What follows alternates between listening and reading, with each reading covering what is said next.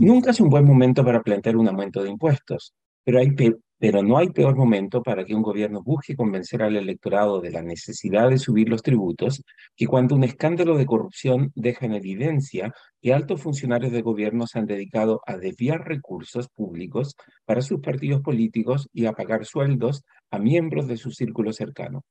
Si el gobierno quiere financiar loables metas de combatir la pobreza y reducir la desigualdad, antes de salir a buscar nuevos fondos, debe convencer al electorado que los recursos que ya están llegando al fisco no sean malgastados. ¿A quién se le ocurre echar más agua a un barril cuando es evidente que el barril tiene filtraciones? Cuando esas filtraciones son notorias y hay suficientes razones para creer que hay otras filtraciones que todavía no se ven, parece razonable esperar que se reparen esas filtraciones antes de pensar en echar más agua al barril. El gobierno del presidente Boric ha sido recientemente golpeado por un devastador escándalo que involucra la desviación de recursos públicos desde el Ministerio de Vivienda hacia una fundación asociada a Revolución Democrática, uno de los partidos más importantes del Frente Amplio.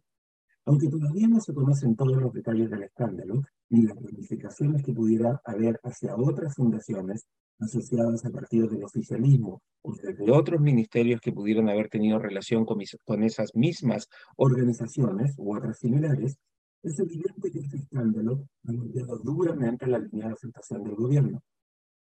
Habiendo llegado al poder desde la siempre peligrosa plataforma de la superioridad moral y la lucha contra la corrupción, al gobierno del presidente Boric le ha tomado menos de dos años caer en problemas de corrupción y posible desvío de fondos públicos para financiar la actividad política y para pagar sueldos a operadores políticos. Si bien las coaliciones que ostentaron el poder entre 1990 y 2022 enfrentaron problemas similares en su momento, el Frente Amplio convirtió la lucha contra la corrupción en una de sus principales banderas de lucha. Varios de sus líderes más notables hicieron osadas declaraciones alegando su propia probidad desde el púlpito de la superioridad moral. A menos de seis meses de iniciado el gobierno, en agosto de 2022, el entonces ministro secretario, general de la presidencia, Giorgio Jackson, ahora ministro de Desarrollo Social, generó una enorme polémica cuando declaró que, comillas, nuestra escala de valores y principios en torno a la política no solo dista del gobierno anterior, sino que frente a una generación que nos antecedió. Cierre de comillas cometiendo el torpe pecado de asegurar que poseían superioridad moral y estándares éticos más altos que los que existen en la clase política de la que ellos forman parte, Jackson no solo insultó a sus socios izquierdistas que gobernaron por 24 de los 32 años anteriores, sino que voluntariamente se puso como un fácil blanco para las críticas cuando explotaran los inevitables escándalos de corrupción que afligen a cada gobierno. Una vez que explotó el escándalo, el gobierno dedicó varios días a intentar estrategias de negación, relativización, empates e intentos por cortar la cuerda por la parte más débil. El fin de la semana, el gobierno, el fin de semana, el gobierno finalmente optó por pedir la renuncia de la subsecretaria de Vivienda, cuyas propias declaraciones hicieron inviable su permanencia en el poder, en su cargo. El nerviosismo que reina en la moneda permite anticipar que el escándalo es solo la punta del iceberg de una forma de hacer política que se parece demasiado a las malas prácticas de uso de recursos públicos para financiar la actividad política que el propio Frente Amplio, amplio supuestamente llegó a combatir.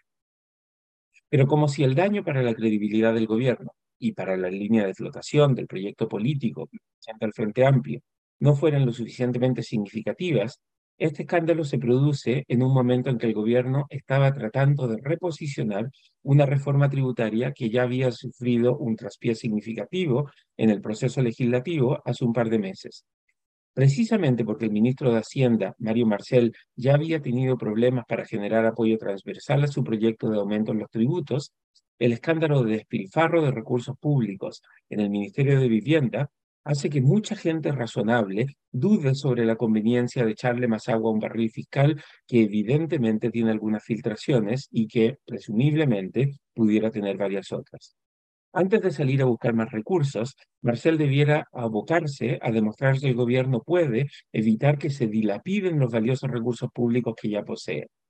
De poco sirve argumentar que los recursos que el fisco necesita son mucho mayores que los que se están malgastando en financiar la actividad política de los partidos oficialistas o los sueldos de operadores políticos y aliados del gobierno. Mientras no haya mecanismos adecuados para evitar que se malgasten tantos dineros fiscales,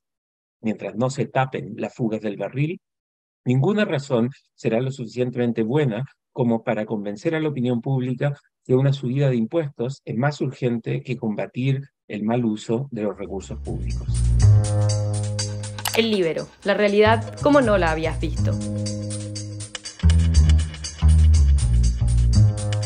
Haz que estos contenidos lleguen más lejos haciéndote miembro de la red Libero.